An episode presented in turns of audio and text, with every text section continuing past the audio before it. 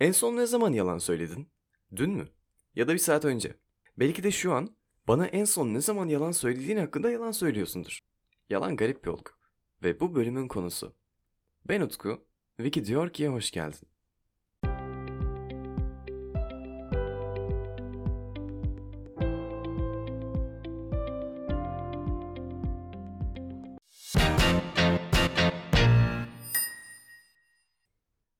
Bizler günde ortalama 10 ila 200 yalana maruz kalıyoruz. İnsanların %60'ı 10 dakikalık bir konuşma esnasında en az bir kere, ortalama ise 2-3 defa yalan söylüyor. Kadınlar ve erkekler arasında nicelik bakımından çok bir fark yok. Yani yalan sayısı çok değişmiyor ama niteliği değişiyor. Yani yalanı neden söyledikleri. Yapılan bir araştırmaya göre erkekler kendilerini iyi göstermek için, kadınlarsa karşıdakini iyi hissettirmek için yalana başvuruyor. Deneyde 121 katılımcı seçiliyor. Katılımcılara yeni biriyle tanışacakları ve onunla 10 dakika boyunca konuşmaları gerektiği söyleniyor. Bu 10 dakikalık deney kamerayla kayda alınıyor ve denekler sonrasında kendilerini izlediğinde söyledikleri yalanları saymaları isteniyor. Konuşma esnasında söylediklerini düşündüklerinden çok daha fazla yalan söyledikleri ortaya çıkıyor. İnsanlar yalan söylediklerinden farkında değillerdi. Kendilerini tanışmaya kaptırmışlardı. Öğrencilerin söyledikleri yalanlar oldukça çeşitliydi. Kimisi hiç sevmediği birini seviyormuş gibi yapıyor, kimisi ise yanlışlıkla kendini bir rock yıldızı olarak tanıtıyordu. Sohbetin akışına kendini kaptıranlar, akıntıya karşı kürek çekmenin zorluğuna dayanamayıp yalan dalgalarına kendilerini bırakmışlardı. Robert Feldman diyor ki, yalan söylemek çok kolay bir şey.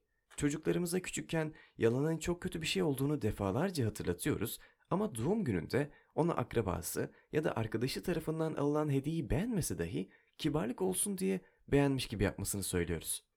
Dışarıdan gelen bu karmaşık frekanslarla kafası karışan çocuk tabii ki istediğimiz gibi yetişmiyor ve yalanın sonsuz okyanusunda kendini kaybediyor. İnsan çocukları bu kurnaz davranışı 2 ila 5 yaşları arasında kapıyorlar ve bazı psikologlar tarafından yalan söylemek bilişsel büyümenin bir kilometre taşı olarak görülüyor. Yalan bizim için evrimsel bir değere sahip. Kendisine işaret dili öğretilen goril Coco, onu da belki başka bir bölümde anlatabilirim. İlgi çekici bir hikayesi var.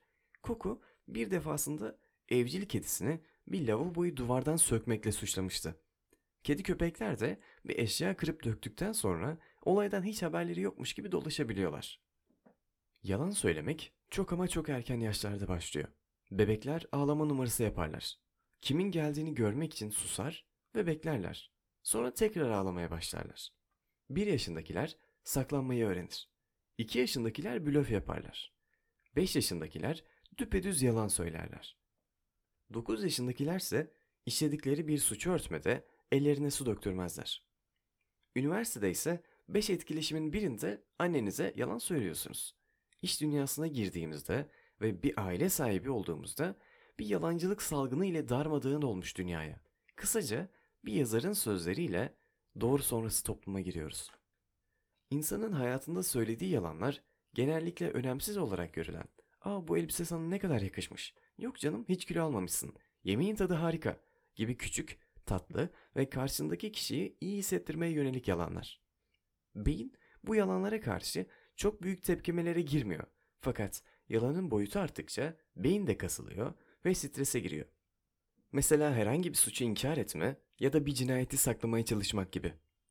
Peki beynimiz neden doğruluğu önemsiyor ve yalan söylediğimizde tepki veriyor? Biz insanlar sosyal varlıklar olduğumuzdan diğer insanlar gözündeki itibarımızı önemseriz. Yalan söylediğimiz açığa çıktığı zaman itibarımıza güçlü bir darbe vurabileceğinden ki her ne kadar çağımızda bu acayip bir şekilde değişmekte de olsa yalan söylemektense yalan söylememeyi tercih ederiz. Çünkü beynimiz bunun riskli ve yanlış bir şey olduğunu bilir. Yalan söylediğimizde solunumumuz ve kalp atışlarımız hızlanır. Terlemeye başlarız, ağzımız kurur ve sesimiz titreyebilir. Bu fizyolojik etkilerden bazıları klasik yalan makinelerinin işleyiş temelini oluşturuyor. İnsanlar beyinlerindeki bazı çeşitlilikler nedeniyle yalan söylemede farklılık gösterirler. Mesela bir sosyopat empati eksikliği olduğu için yalan söylemede herhangi bir sıkıntıyla karşılaşmayacak ya da az önce saydığım tepkilerden hiçbirini vermeyecektir. Ya da bunun için eğitilmiş bir insan yalan söylemenin yanlış bir şey olmadığını beynine öğrettiyse yine herhangi fiziksel bir tepki vermeyecektir. Bu yalana inanmış insanlar için de geçerlidir. Eğer bir deliği yalan makinesine bağlarsanız ve o deli kendini kral, insanları da köleleri olarak görüyorsa size hiç çekinmeden bunları anlatabilir ve en ufak bir yalan belirtisi göstermez. Çünkü yalan belirtisi için beynin buna karşı çıkması lazım. Karşı çıkması için de yalanın kötü bir şey olduğunu bilmeli ve şu anda yalan söylediğinizin farkında olmalı. Aksi halde tepki vermesi imkansıza dönüşüyor. Bu nedenlerden de yalan makinesi testleri oldukça tartışmalıdır. Herhangi bir siyasetçiyi ya da istihbaratçıyı bu makineye bağladığınız zaman işiniz kolaylaşmayacaktır. Çünkü yalan söyleyip söylemediğini makine anlayamayacaktır. Mesela trafik kazası geçirip ismini unutan bir insanı senin ismin Michael deseniz o insan kendini Michael olarak tanımlayacaktır.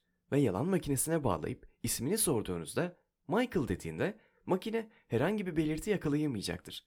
Çünkü o yalan aslında o adamın gerçeği olmuştur fakat cevabı alınmaya çalışılan bilgi hala yanlıştır. Devamlı yalan söylemek, yalanın etkilerine karşı beynimizi güçlendirir. Beynimiz artık yalan söylemeye alışır. İlk başlarda yalan söylerken ellerimiz terleyip midemiz bulanır ve hatta gözlerimiz kararırken yalan söylemeye alıştıkça artık kendimizi de kandırmaya başlarız. Ve bu aşamaların en tehlikelisi olabilir. Çünkü doğruyu artık sadece karşıdakinden değil, kendinizden bile saklar pozisyona gelmiş oluyorsunuz. Bu yüzdendir ki insanlar bir defa yalan söylediğine şahit oldukları insanlara ikinci şans vermede tereddüt yaşarlar. Belki de günün sonunda bizi dürüst tutan tek dal yakalanıp rezil olma korkusu ve toplumsal yargılardır. İnsan yalan söylerken daha komplike ve karmaşık cümleler sarf eder.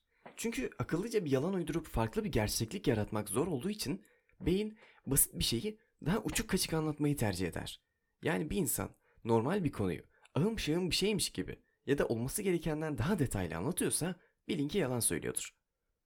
Buluşmaya gelmeyen arkadaşınız sadece gelmek istemedim demek yerine bir gün önce dışarı çıkmıştım. Hava çok soğuktu. Köpekler de havlıyordu. Korkup koşmaya başladım. Köpekler peşimden geldi mi bilmiyorum ama havlamalarını hala kulaklarımda duyuyordum. Bu yüzden koşmaya asla ara vermedim. Koşarken araba bile çarpıyordu ama çarpmadı. Eve gittiğimde de bayılmışım. Uyandığımda her yerim ağrıyordu ve hasta olmuştum gibi çok uzun ve gereksiz bir açıklama yapıyorsa yalan söylüyor olma ihtimali oldukça yüksektir. Eski senatör ve ABD Başbakanlık adayı John Edwards babası olduğu bir çocuk iddiasını reddederken ben sadece görünürdeki babanın açıkça bebeğin babası olduğunu söylediğini biliyorum. Ayrıca istenilen herhangi bir tanım faaliyetine dahil olmadım, katılmadım ve bebeğin görünürdeki babasına veya o kadına herhangi bir harcamada destek olmadım diyor. Bu bebek benim değil demenin fazlasıyla uzun bir yolu olmasıyla beraber ayrıca diğer kişilere isimle hitap etmiyor. Bunun yerine o bebek, o kadın veya görünürdeki baba diyor. Şimdi ise daha sonra babalığı itiraf ettiğinde ne dediğine bakalım. Queen'in babası benim. Hak ettiği desteği ve sevgiyi göstermek için elimden gelen ne varsa yapacağım. Çocuğuna ismiyle hitap ediyor ve hayatındaki rolünü söylerken kısa ve direkt bir ifade kullanıyor. Yani insanların kullandığı cümlelerin yapısı bile yalan söylemeyi yakalamada çok belirgin bir etken olabilir. Biraz da yalanın etik tarafına bakmalık ufak bir düşünce deneyi yapalım. İki arkadaşın var. Basit isimler koyalım. Ali ve Ayşe. Bunların birbiriyle çok uyuştuğunu düşünüyorsun. Bir şekilde tanıştırıyorsun ve ikisi de birbirinden hoşlanınca onlara güzel bir mekanda 18.30'da güzel bir randevu ayarlıyorsun. Fakat bir sıkıntımız var. Ali, dakik olmanın eski dönemlerde uçan spagetti canavarına tapan insanların geliştirdiği bir algı yönetimi olduğunu düşünüyor ve asla hiçbir yere vaktinde gitmiyor. Kronikleşmiş bir geç kalma özelliği var ve bu buluşmaya en az yarım saat geç geleceğini net bir şekilde biliyorsun. Peki, akşam yemeğinin 18.30'da değil de 18'de olduğunu söylesek, o zaman yarım saat geç kalarak tam vaktinde gelir. Unutma, bu ilişkinin yürümesini gerçekten istiyorsun, o halde yalan söyleyebilir misin? Belki de yalan söylemelisin. Çünkü bu ilişkinin ikisi için de harika olacağını düşünüyorsun. Ve Ali'nin bunu buluşmaya yarım saat geç kalarak berbat etmesini istemiyorsun. Elbette daha sonraki buluşmalarda bu geç kalma özelliği fark edilecektir. Şimdilik bırakalım da önce ilişki biraz filizlensin. Fakat ahlaki açıdan yalan söylemek yanlış değil midir? Alman filozof Immanuel Kant ile özdeşleştirilen yalan hakkındaki mutlak görüş, yalan söylemenin daima ahlaka aykırı olduğudur. Şartlar ne olursa olsun. Diğer bir deyişle yalan söylemeyi yasaklayan ahlaki bir kural var ve bu kuralda mutlak ve kesin. Örneğin bir gün Ali kapını deli gibi çalsa ve pörtlemiş gözlerle beni bir katil kovalıyor deyip odanda saklansa ve ondan 5 dakika sonra da katil gelip Ali burada mı diye sorsa evet demen lazım. Kant işte bunu savunuyor. Oldukça katı. Buna karşı faydacı filozof John Stuart Mill yalan söylemenin sadece daha az mutluluğa yol açarsa yanlış olduğunu düşünüyor.